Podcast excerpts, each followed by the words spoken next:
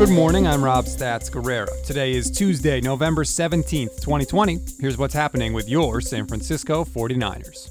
The Niners announced yesterday that defensive lineman Arik Armstead has become the fourth 49er this season to test positive for COVID 19.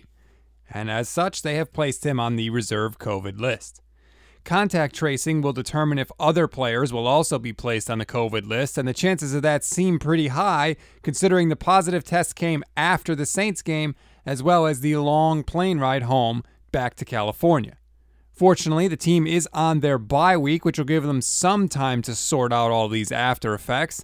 By the way, players who have been confirmed as close contacts will also need two consecutive negative results before being allowed back into the facility. Armstead's positive test comes less than two weeks after Kendrick Bourne, Trent Williams, and Brandon Aiyuk all missed the team's Week 9 loss to the Packers because they were on the COVID 19 list. With no game until the 29th, the 49ers and their fans are going to have to sit with Sunday's loss for quite some time. One famous 49ers fan that wasn't too happy about it? Jerry Rice. Here's Rice on 95.7 The Game yesterday. The Niners had a chance of really doing something special yesterday it's all about finishing. That's the most important thing. You got to be able to finish. Once you start something, now you you got to say to yourself, okay, you know, you know this team, uh, they have the firepower to come back. You got to keep going for the throat, and that's what I didn't see yesterday. You know, you know, once you get up, you got to focus more to detail. You got to keep putting points on the board, and you got to stay aggressive. So, you know, the Niners, they got to learn how to do that. He's not wrong. The 49ers looked very good early, but the offense just continued to get worse throughout the game. It's hard to keep using the injuries as an excuse when the guys that are out there still find themselves in close ball games, at least early on. The 49ers had a double digit lead and they watched it evaporate.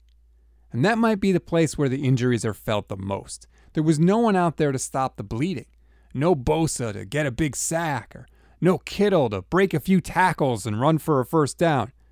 There was Jimmy Ward, though, and he had the ball in his hands and a chance to make a big interception in the second half, and he dropped it. And maybe that's what separates the good players from the great ones. We always give you something to read, something to watch, and something you might have missed. Something to read on this Tuesday. If you want a little positive news, check out Matt Maiocco's column on NBCSportsBayArea.com. It was all about an adjustment the 49ers made defensively that held the Saints to under 300 total yards on Sunday. Hopefully, they keep things that way going forward. Something to watch for all you Javon Kinlaw doubters. Go check out Brian Baldinger's film breakdown of Kinlaw on Twitter. We'll pin it in our at NN Podcast Twitter profile for you. The rookie is making strides, and if you don't see it now, it's because you don't want to see it.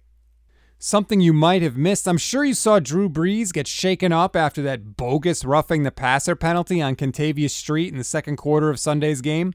Well, according to reports, Brees was already dealing with at least one cracked rib before the game, and after the game, he was dealing with a lot more.